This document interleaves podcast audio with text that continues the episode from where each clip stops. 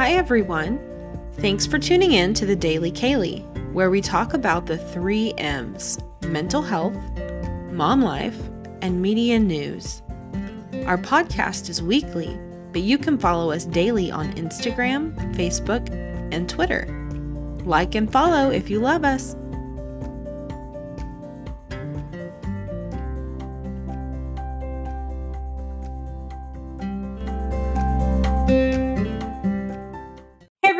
Hope you're having a good day. It's me and Robin. We have some awesome topics for you today. We have the 3 M's we're going to talk about. The first one is mental health. And today is actually, Robin, isn't it Mental Health Awareness Day? Mm-hmm. Mental Health Day. Yeah, World Mental Health Day. So that's super awesome. Oh, sorry. My mic wasn't even close to me. So I think for today, we just should really focus on making our mental health a priority.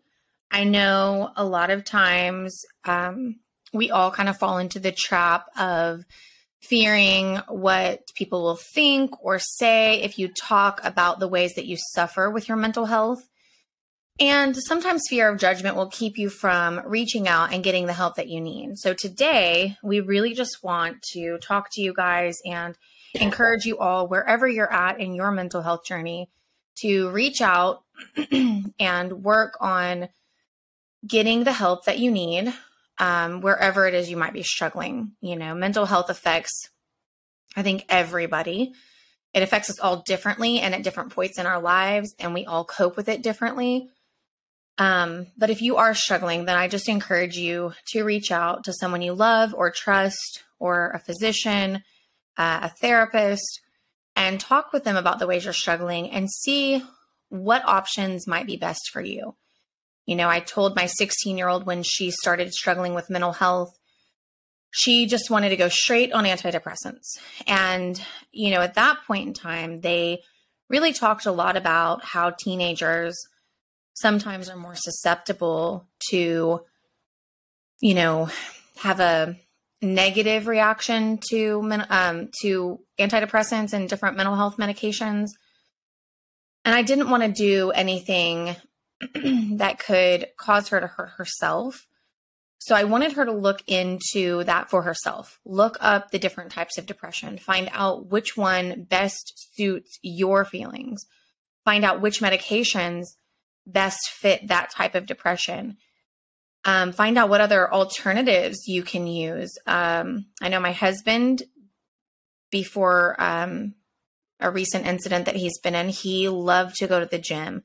That was one of the most positive coping skills he could use to get through some of his mental health struggles as a disabled veteran. It's interesting you say that, because my brother-in-law, I was told by my sister that because of the military, that there was a lot of anxiety after that. And so they told him to exercise at the end of the day because that lets out all of the anxiety that built up during the day. And I never thought about that before. So going to the gym, I think, is really good for anxiety. Yeah. I've definitely seen an impact on him lately, since he's not been able to go the way that he used to before the incident. And it's sad because his coping skills, his coping mechanisms have been limited to a point that his struggles have just grown. And so that's another thing we wanted to talk with you guys about today, different coping skills and making sure you're choosing healthy coping skills if possible, and or coping skills that you have some sort of self-control over, not the coping skills that, you know, a lot of people say, oh, I'll just have a glass of wine tonight. And because they lack the control over it, once they start to feel good, the next thing you know, the whole bottle's gone. Over the course of time, that becomes a very unhealthy coping skill. And it gets harder and harder for you to control over the time. Just like marijuana. I mean, people say that, you know, it doesn't affect them. It's fine. That's what they use. I've seen so many times, you have to be very careful with that, because I've seen so many times that people get so strung out because they're constantly high and they like change their personality.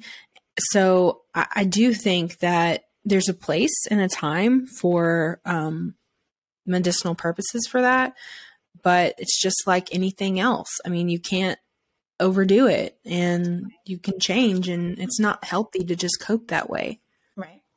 And I will say, many years ago, I mean, we're talking probably 10 plus years ago, my husband did try that medicinally for his post-traumatic stress. And it was actually the most significant improvement I had ever seen in his symptoms. However, it's not conducive whenever you live in a state that it's not legal, you have children, and you have a job you need to take your analysis for. So that doesn't fit. Question.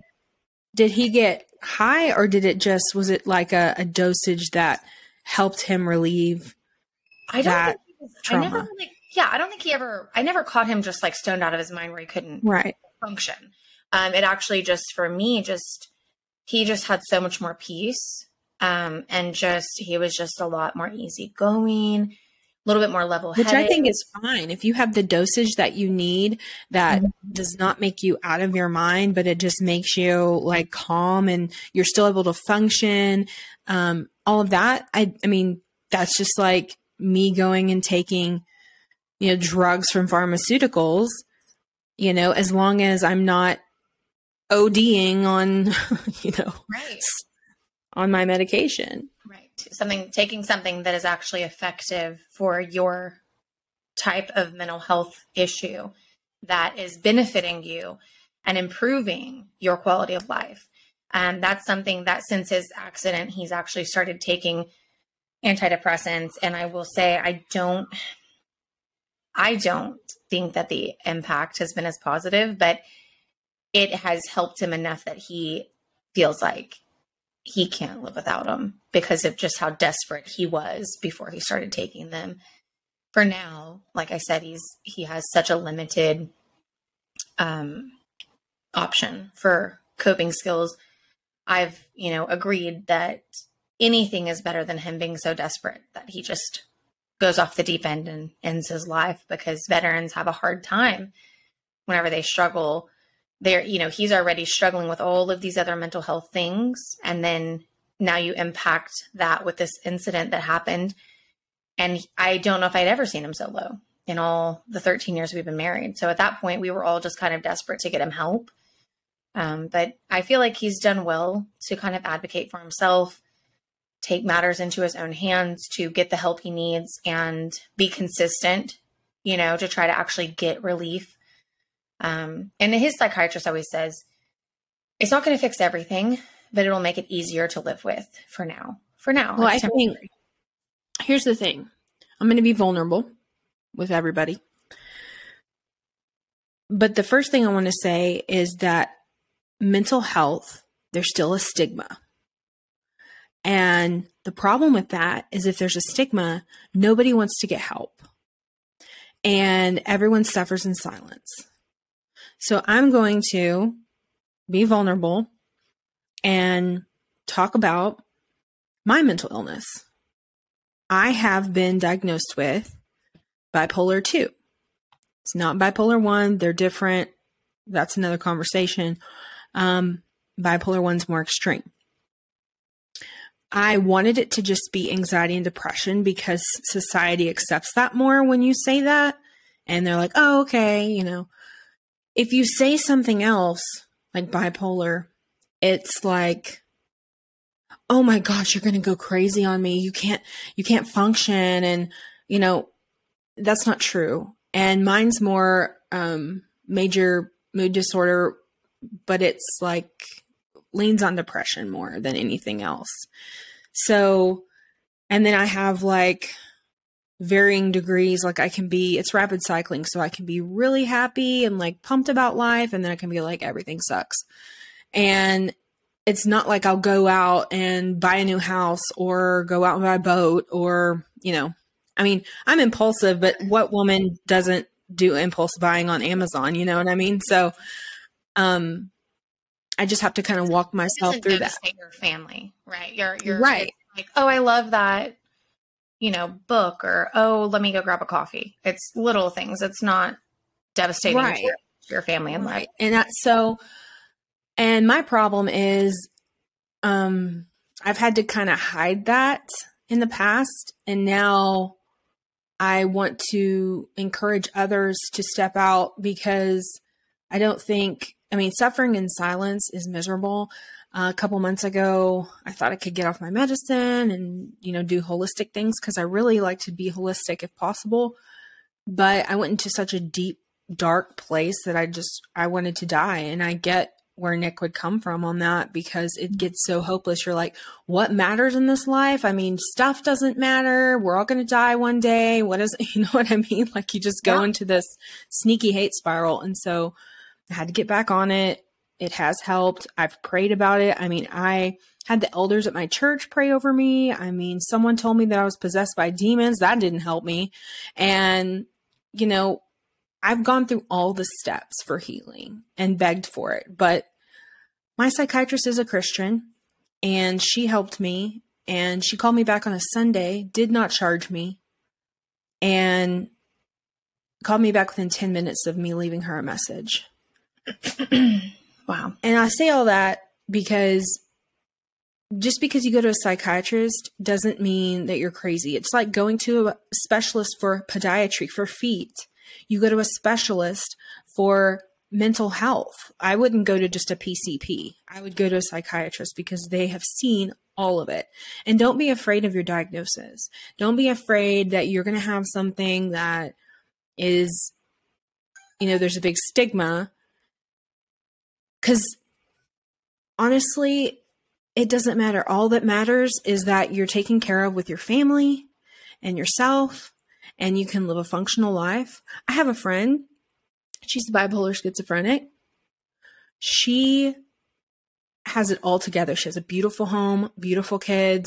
She's just an awesome individual. I love her. And you would never know. You would never know. It's probably because she has the adequate support. And she does to allow her. And I love her. Yeah. We lean on each other because we both understand. And that's why I think what you said about finding someone, we both understand what this feels like. And even though our diagnoses are different, we still understand the depression and the trapped feeling. And so I just want to encourage people to not be afraid.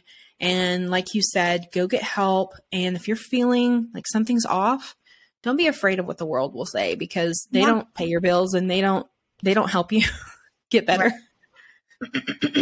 and that doesn't mean that you won't run into people on occasion who are going to look at, whatever it is you confide in them and have judgment or not have understanding. And that's why I always say, find someone you love and trust and that loves you. Because when you have that support system of people who just genuinely love and care about you, and, I've had to do a lot of growing. I have the mentality.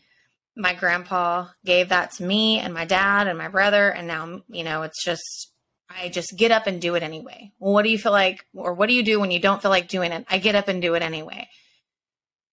This incident that we went through at the end of last year has probably been the hardest thing. I call it compound trauma, because I've been through a lot of trauma in my life. But I feel like how it has compounded to this final incident, this is the moment that I just couldn't take it anymore. There was an incident a few years ago. We'll talk about that eventually, not today, but I immediately had to seek therapy because of how it impacted me. And I knew, I couldn't even be alone in a room for months. And I said, I was having nightmares every night. And I just said, I need help. I don't know what I need, but I need help. I've got to stop living like this. And then fast forward a few years to this other incident, I kind of started working through the other trauma, healing and feeling okay. But then this other trauma happened, and I went right back down. And this is probably the lowest I've ever been. Honestly, it's been definitely had to get help. I have a trauma therapist. I have a psychiatrist. I meet with my trauma therapist weekly. My psychiatrist is like bi-weekly. Definitely trying to get the resources I'm able to have in order to learn to work through the issues that I have. I've always struggled with control. I feel like if I can control it, I can fix it. And having 7 kids, it's important that you run a tight ship. It's important that you are able to manage your life very well and have a lot of control. You don't always get control having 7 kids. And then whenever you have different traumas of life come in, you certainly don't get control over that. But one thing the reason I have a hard time is because as a child, I didn't have control. And you and I talked about this earlier. I dealt with a lot of childhood trauma, domestic violence and other things like that. And I learned to use eating as my coping skill. I gained control over my own self by modifying what I allowed myself to eat, or just starving myself or making myself vomit, because I gained a sense of control that way. And I was living in an environment where I didn't have any control, but I also didn't have a lot of safety. It was very unsteady for me growing up. And so that's why mental health is really important to me. Being married to Nick and loving and caring about him. My oldest daughter struggles with her mental health, and the stigma, like you said, it's just such a harsh thing. So even though I've always had this mentality of just get up and do it anyway, I've had to come to learn compassion and understanding, and just say, if you love that person, you have to love them where they are. You might not understand it. I don't understand my 16-year-old ever. I never understand her. She's a train wreck, but I love her. I genuinely love her. And so you have to learn to have compassion and love people where they are. Even if you don't understand it, you can still show them kindness and compassion, because that is going to be the thing they remember when they get through that struggle. Who was there for them? Who showed up? Who showed them kindness and compassion? And then who was there to be negative and things like that? Well, people, I don't know if you've heard this, but people have told me, you're so blessed. Why are you sad? There's no reason to be sad. And I'm like, that doesn't help people. That just makes people feel more guilty on top of their depression or anxiety. And that doesn't help anybody. Yeah. I think too, being so close with you has taught me a lot, because with my daughter, initially, I was unsure if her struggles were because everyone around her right now in her age group is kind of using mental health as a fashion statement. Mm-hmm. And I've really talked to her a lot about that, because we know several people with severe mental health problems. And I tell her all the time, you know, if this isn't genuine, you're taking away from those who truly struggle and truly need that recognition, that compassion, that understanding. So you're playing this game. And I feel like a lot of kids do this for a game, but we also live in a world where depression is running rampant. A lot of people are suffering from depression because we live in a society where we're all so self-absorbed, trying to fill this void, and it's always empty. We're secluded, but we try to keep together on Facebook, and that's not true community. Right. I think just even the way that we're communicating with each other, these days, just everything through social media, less and less human interaction has really contributed to that as well. I think our main encouragement here is that don't be afraid to learn about yourself. And if you feel something's wrong, you know, if you're not ready to take that step to go to the doctor, talk to one of your closest friends about it. Talk to someone you trust, because mental health is just like a physical ailment. If someone says, oh, I have diabetes, people accept that and they move along. Oh, you have to take insulin? Okay. But when you say, oh, I have this mental illness, they're like, oh, it's not the same thing to them. So I think it's very important that people break the stigma and be able to be themselves. And as long as you're taking care of that and doing what you need to do, I think we can all have a healthier society than everyone, you know, being silent, because sometimes it can take people 15 years to realize something's wrong and go get help. That was a statistic that I found, and that's way too long. Right. So to conclude this segment, I want to share with you all the number for the National Suicide Prevention Lifeline. It is 1-800-273-8255.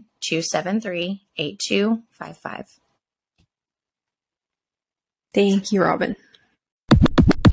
Okay, we're going to start our second segment, and this is on mom life. I'm going to let Robin start off with her new development and her her life over there, and she can talk about, I'm sure, what many moms and dads are dealing with at the teenage age, so she can take off there.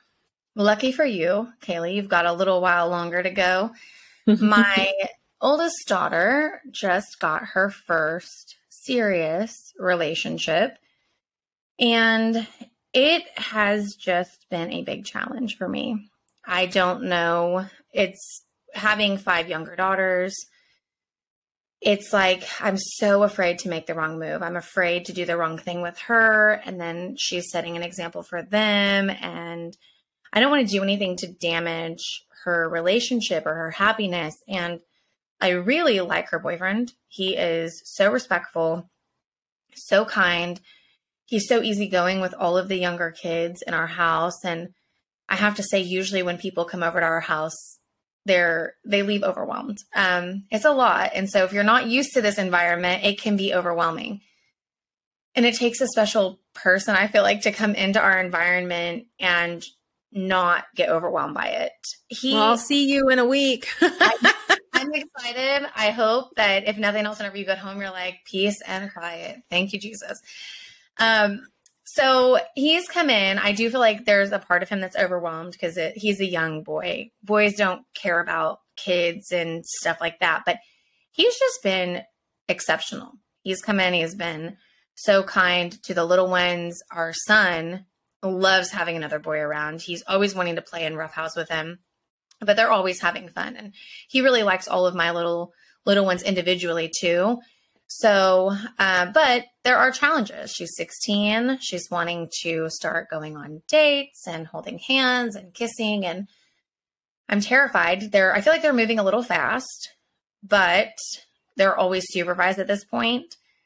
So I feel like they're saying, I love you fast, which I'm like, I probably did that too. You know, if I'm honest, I probably did that too. So I'm trying not to be too hard or pushy. But also, what are you concerned about? Like, what worries you? Well, just knowing, you know, again, I grew up in a much different environment than what I've raised her in. And I know where I was at 16. I was like in a committed relationship with an engagement ring on my finger at 16.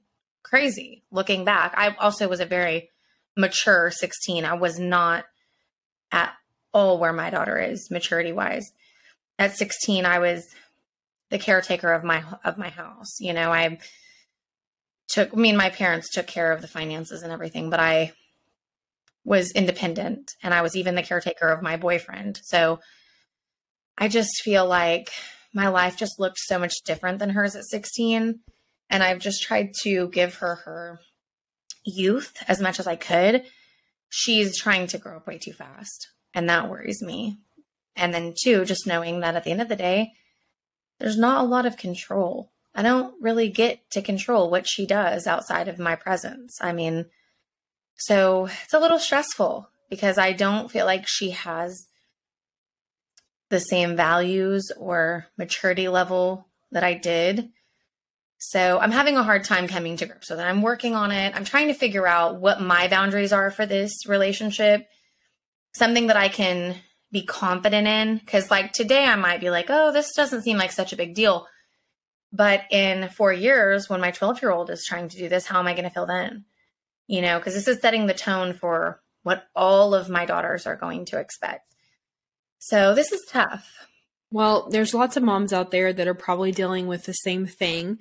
So how would you talk to moms and encourage them when they're having to make a decision about, I mean, not that they're encouraging it, but having to make a decision about, you know, putting them on birth control, even though it's not something you condone. Right. How does that make you feel? And how would you encourage other moms when making that decision? That's part of my biggest conflict, because I feel like as a Christian woman, as a Christian mom, you want to instill the values in your child to, you know, be abstinent, wait until they're married. You don't condone them having premarital sex or sex at this age. But I'm also not trying to be naive. I'm also trying to remember where I was at that age and understand that she's going to make her own choices. You can give her all of the information, and you have to understand she's going to make her own choices. If she has the opportunity, whatever it is she decides to do, that's what she's going to do. I can only hope that what I've taught her will guide her in that decision in that moment, but I'm still going to take her and get her birth control, because I feel like not giving her the opportunity to protect herself against teen pregnancy or an unwanted pregnancy is irresponsible of me. Right now, they're not allowed to be around each other outside of my presence. They do go to school together, so there are times that they will be outside of my presence, but whenever I go pick him up and I drop him off, they are in my home. They're not outside of my presence, so I know they're not doing anything that could lead to pregnancy. That doesn't mean that 16 and 17-year-old kids won't find a way if they want to find a way. And I'm not going to be naive to that. So I did tell her, I said, listen, I do not condone you having a sexual relationship with your boyfriend. I certainly don't condone that happening in my home. That's not going to happen.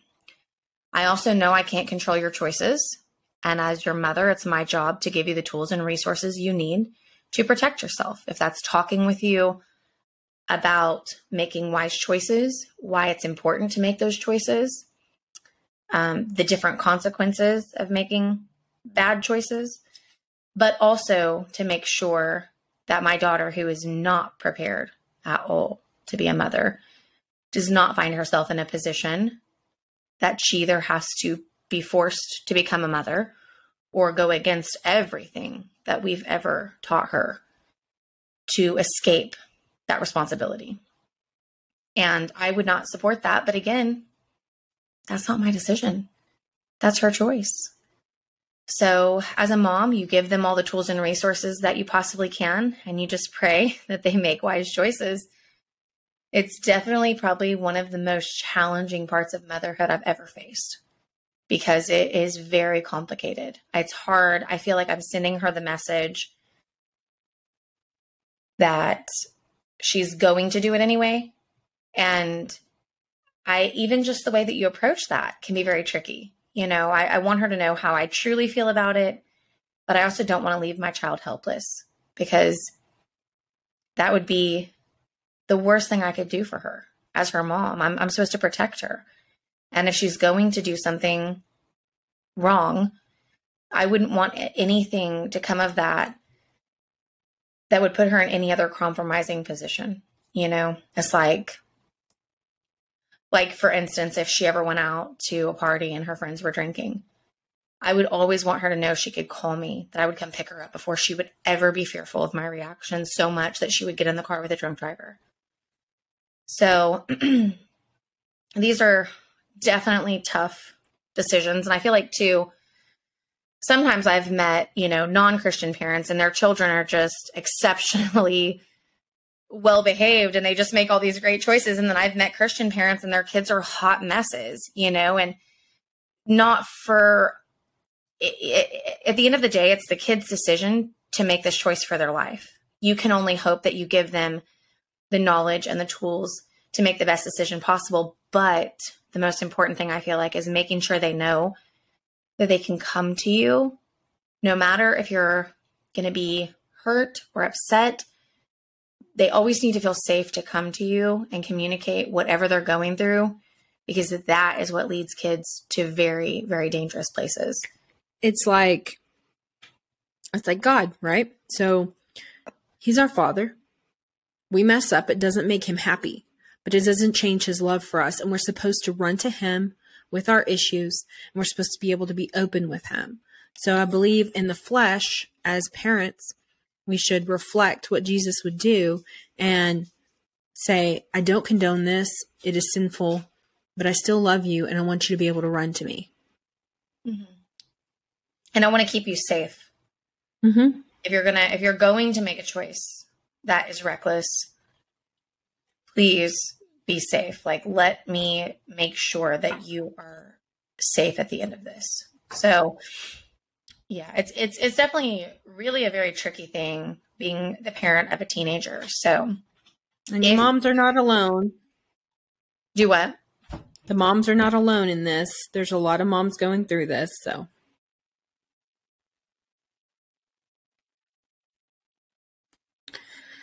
thank you for sharing that, Robin. That was, I know that's not easy, and right. There's going to be a lot of probably people that don't agree, but then a lot that's going to find helpful and give them some peace. So yeah, thank you for sharing that. I still plan to keep, right now I'm just kind of standing very still. Mm-hmm. I'm like, okay, I really have to come to grips with my feelings on this. It can't be how I feel today. Cannot be my temporary feelings. My temporary feelings, I'm completely mortified and I want to make that little boy go home and never come back to my house again. But that's not realistic. That's not how you build healthy relationships. It's not how you teach your child to build a healthy relationship. And I mean, so yeah, I'm not acting on impulse at all. I definitely cannot afford to be impulsive with this. My children and their future, and even this young boy, I mean, what kind of person would I be? At least his parents can trust you when he comes over. Right. Actually, you know, what's crazy, his dad and I had a long conversation yesterday and today, and really have a lot of respect for him. He's raised a very incredible son. I think that if he told his son, don't do this, his son's not going to do that. Period. Point blank. It doesn't matter. I'm dealing with a child who does struggle with defiance, mental health, disobedience, being rebellious. And so I think if I told her, hey, don't do this, she would literally go do it because I told her not to do it. Where this boy, I'm like, thank God this is like her first real boyfriend, because I think if his dad said, don't you dare do this, he'd be like, I'm sorry, my dad said no, that's a no for me. Now, without being naive, he's still a 17-year-old boy. But I do have a lot of respect for him. And he told me that he would talk with his son. He was understanding of my position, you know, young teen relationships, especially whenever they're complicated with a child, don't usually end well. And usually the mom is the one who takes on the brunt of the child caring and caregiving. And so I'm making that decision. It's not an easy choice to make, but I am kind of trying to stay still and wait for God to instruct me. If God doesn't agree with the road I'm on, he will always tell me. Well, he'll give you a conviction. Yes. And so that's kind of why I'm like, this is where I'm at. And I'm just going to I've got a little time before that appointment.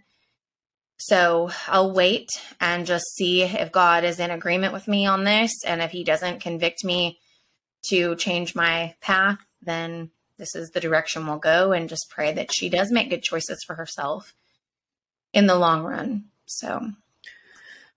Well, thank you. I know there's going to be a lot of moms that benefit from that segment. And so before we go, if anyone does have any suggestions with how they've gone through this, I'm open ears.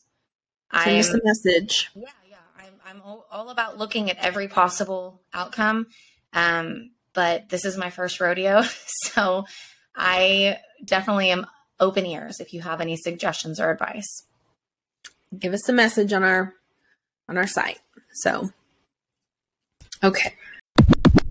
For our third and final segment, we're going to talk about something that we found that's interesting.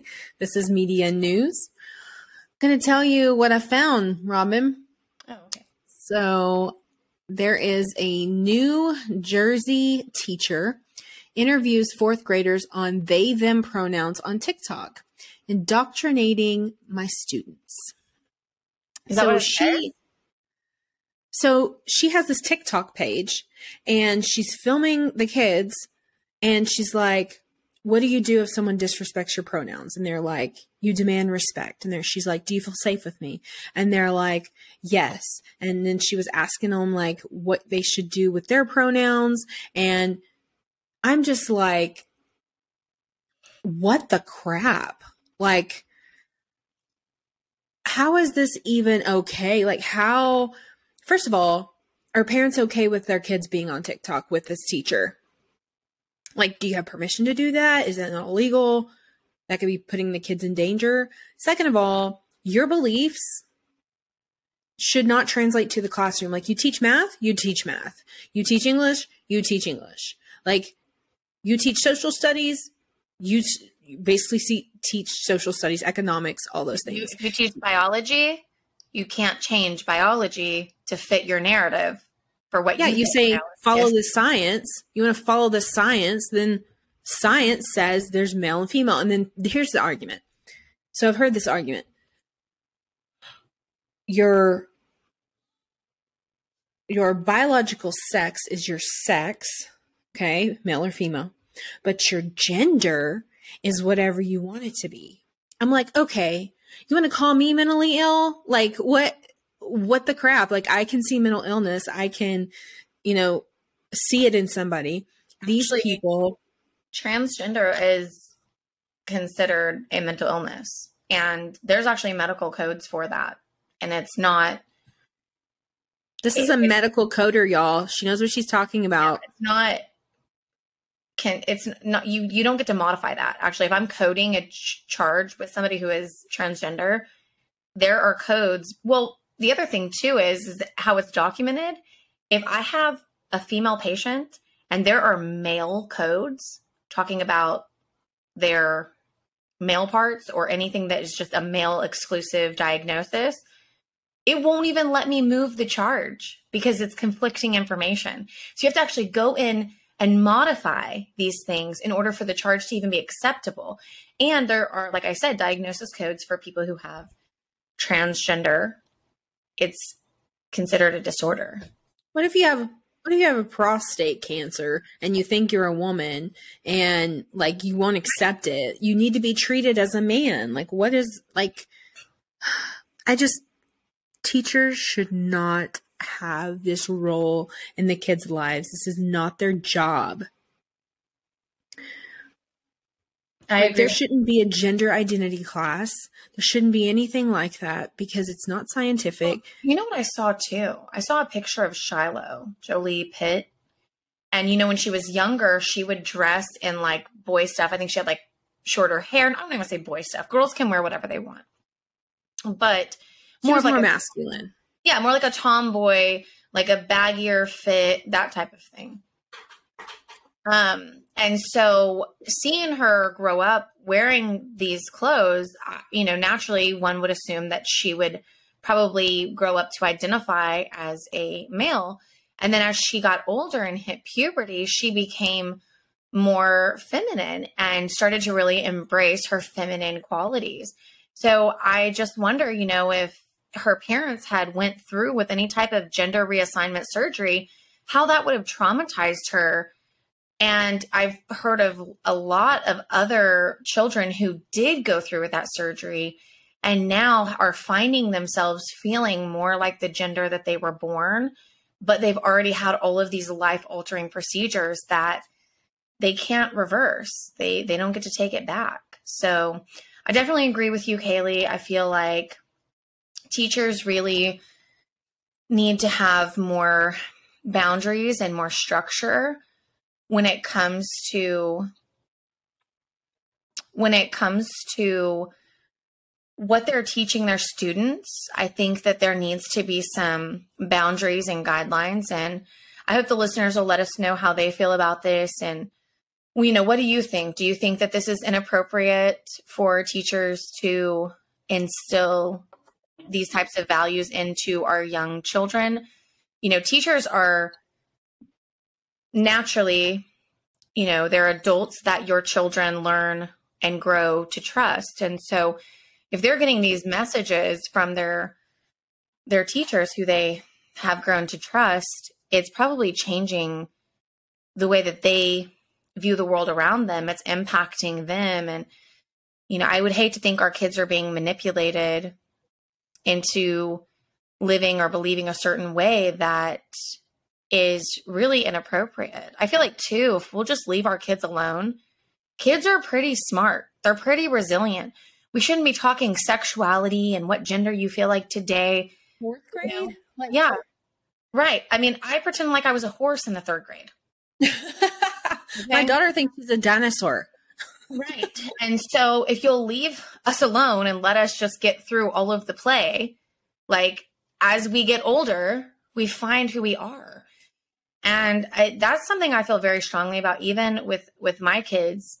You are free to do whatever you see fit as an adult, not on my dime, not on my insurance, not on me being your legal guardian and caregiver. And that doesn't mean you have to accept it, even if they want to do it.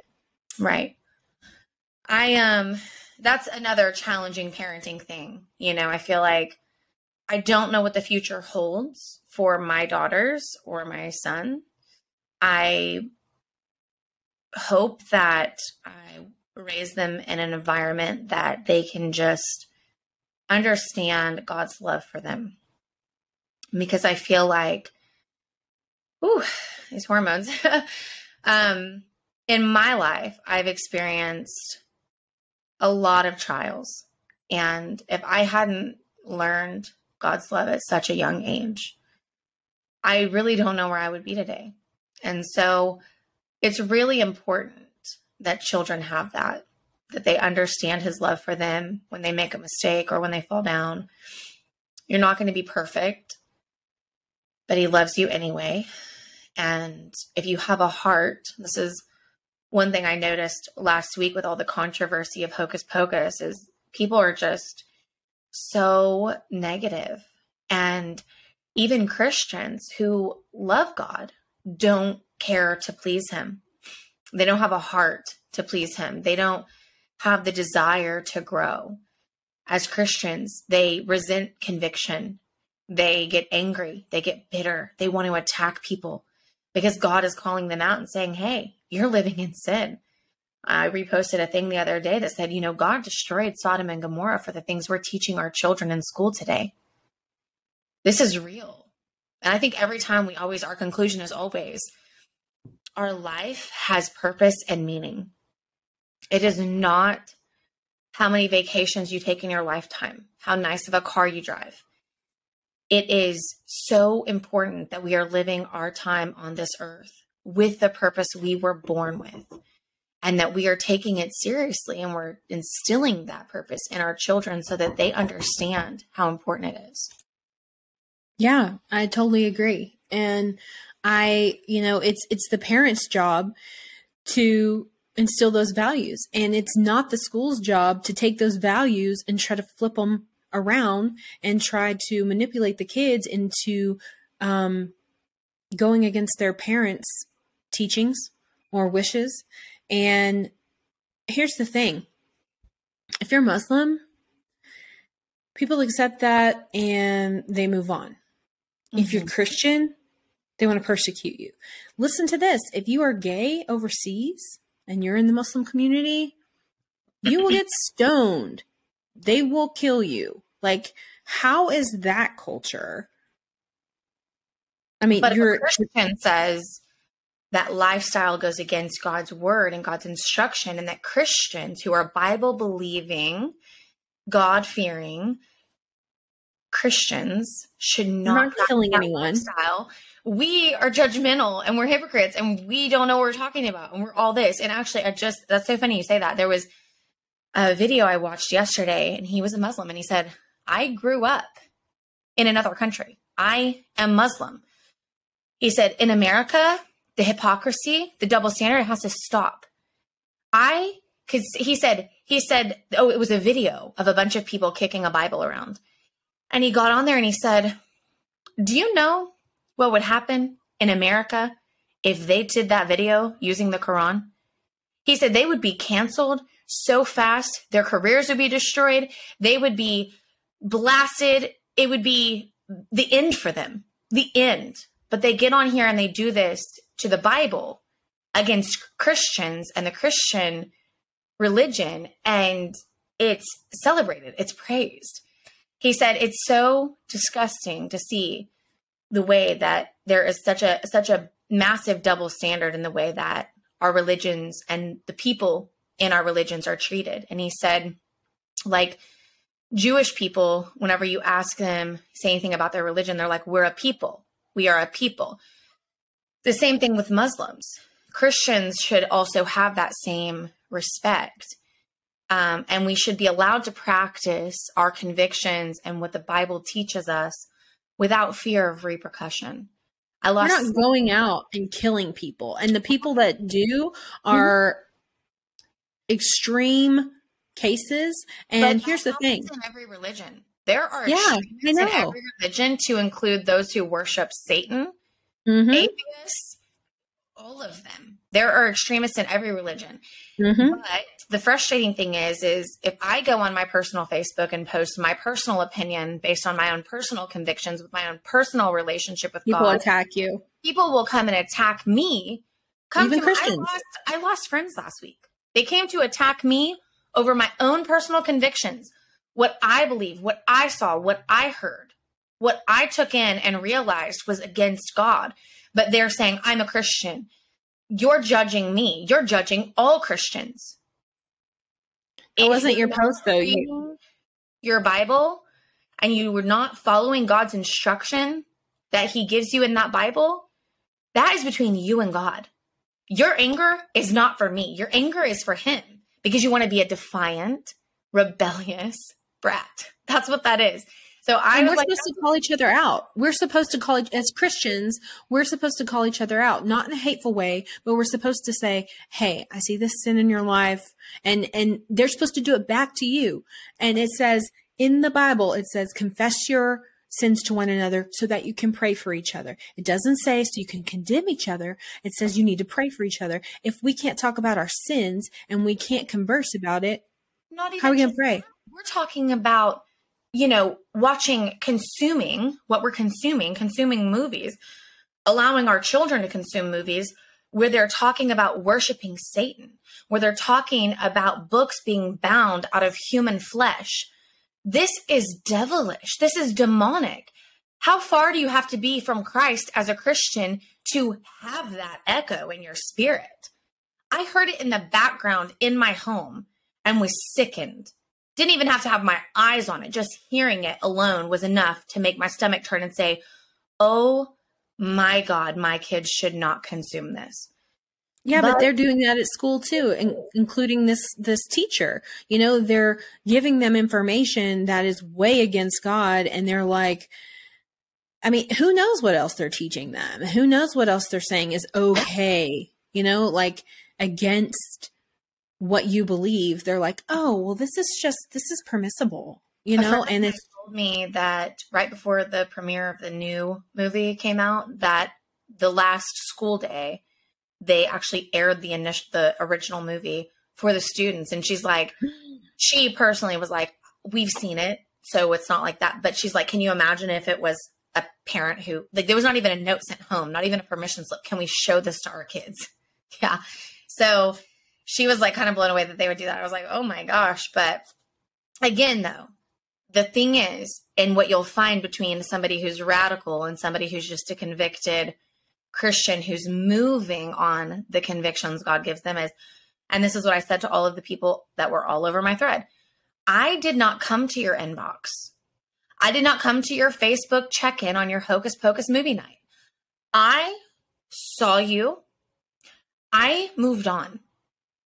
If anything, my heart went out to you and your kids for being naive. And I prayed for you because you're exposing your children to that naivety. It's not okay. But it's still not my place to come to you like that private message. You're going to hell. I would never say that. I would never judge that way.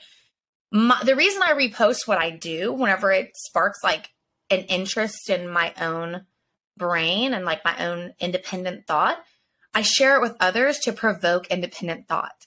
That's all I do. It's never meant any nasty or judgmental way, but whenever it provokes my own independent thought, I'm hopeful. I'm hopeful that if I share it, someone else will see it and think clearly for themselves. What are they actually partaking in? Not everybody does. It's not always received well. Sometimes it's received as judgmental Christian stuff. But for the most part, if I were being a judgmental Christian, I would have gone onto their posts, blasting them for their beliefs, opinions, and convictions, blasting them for their choices in parenting and raising their children, or their movie choices, or their lifestyle choices. I don't do that, yet I was being accused of it while they were literally doing that to me. So again, and then too, you have the problem of it going on behind our backs, you know, which I know I'm sure a lot of people who have co-parenting lives, you and I don't have that, but where, you know, the kid goes to the dad's house or the kid goes to the mom's house or whatever, and they have different grandparents' house. We did talk about that, didn't we? Yeah. So even sometimes grandparents have different ideas and lifestyles. I know it's so funny. My mom, actually, something I will share with you. The other day, she, who was it? She had one of my kids, and oh no, it was my younger two. And so she says, well, I'm just going to stop and get the McDonald's for lunch. And I was like, I will pay you. Please don't go to McDonald's. She's like, what's the matter? Just get him a Happy Meal. I'm like, don't feed my kids McDonald's. She probably still went to McDonald's and fed them a cheeseburger. I'm not going to lie. But I was like, but it is few and far in between. So it's not like, you know, worthy of ending our relationship. But I always try to encourage her. I'm like, look, I'll pay, like take them to Chick-fil-A. That's funny you say that, because my mom took my daughter to McDonald's today, and I'm like, ugh. But I think the only reason my daughter wants to go is because where my mom is, there's like this giant indoor play area. So she doesn't really care about the food. She just wants the play area. And I'm like, can we just play there and leave? Like, take her for an ice cream if their machines aren't broken.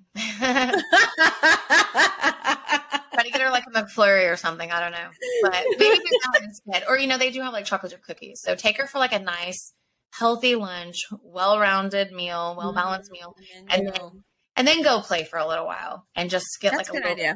Yeah. Well, I know we got way off track because that's what we do, but. But we're glad that y'all tuned in with us today. We really appreciate our listeners. We hope you have a wonderful week. Again, we forgot to pray in. We did forget to pray in, but exciting announcement. I think next week, will we be recording this together at my house? Yeah. Oh my gosh. Okay. Well, exciting announcement. We finally get to meet in person. She's going to come hang out for a week. I'm so excited. How long has it been since we've known each other? We haven't met in person. 2019. Or 2018? Had the youngest baby already been born? It was 2018. Because Pearl was really young still. Mm-hmm. I don't remember if my youngest baby was born, but it was 2018 or 2019 because I do remember. No, it was my youngest daughter's first birthday around that same time as the crazy drama that happened. We'll talk about that one day. It was 2018. So, but we are kind of far apart. Like, if we were closer, we would have probably four years started homesteading together or something. We're working on it. Okay. We've just got to cut down on the mileage. I know, so far away. It's going to take me like 8 hours to get there. Oh my gosh. So, your hubby's going to keep Pearl for the week. Wow. I don't know if my husband's that brave. But we've got 7. He does pretty okay to help with like getting them ready and stuff. Well, now he can't but you know, I'm going to have to lay out everything. Like she has these days at school where she has to bring a dollar so she can do pajama day. I'm going to have to put it all in one spot. Like we have this tier in her closet that has drawers. I'm going to do Monday, Tuesday, Wednesday, Thursday, Friday, and like put little notes to remind him what he's supposed to do. So yeah, well, I'm excited. I'm going to be with Robin and we'll be in the same place. And yeah, so let's pray out topics for next week. So we're going to have awesome topics. It will be. Okay. Dear Lord, thank you for this day. Thank you for our listeners. Thank you for our friendship. Thank you for the rain that's here in Lubbock, and I'm loving it. Thank you for everything you provide for us and for the opportunity to do this together. We ask that you look over our listeners and our country and the current state of affairs. We ask that you just put a blanket of protection over our children while they're in school, and that you're constantly with them and in their ear, Lord. Thank you again for everything you've given us. We love you. In Jesus' name we pray. Amen. Amen. All right. Safe travels for you. Yes, safe travels. That's right. Mm-hmm. All right. Well, y'all have a good week, and we'll talk to you later. Bye. Bye.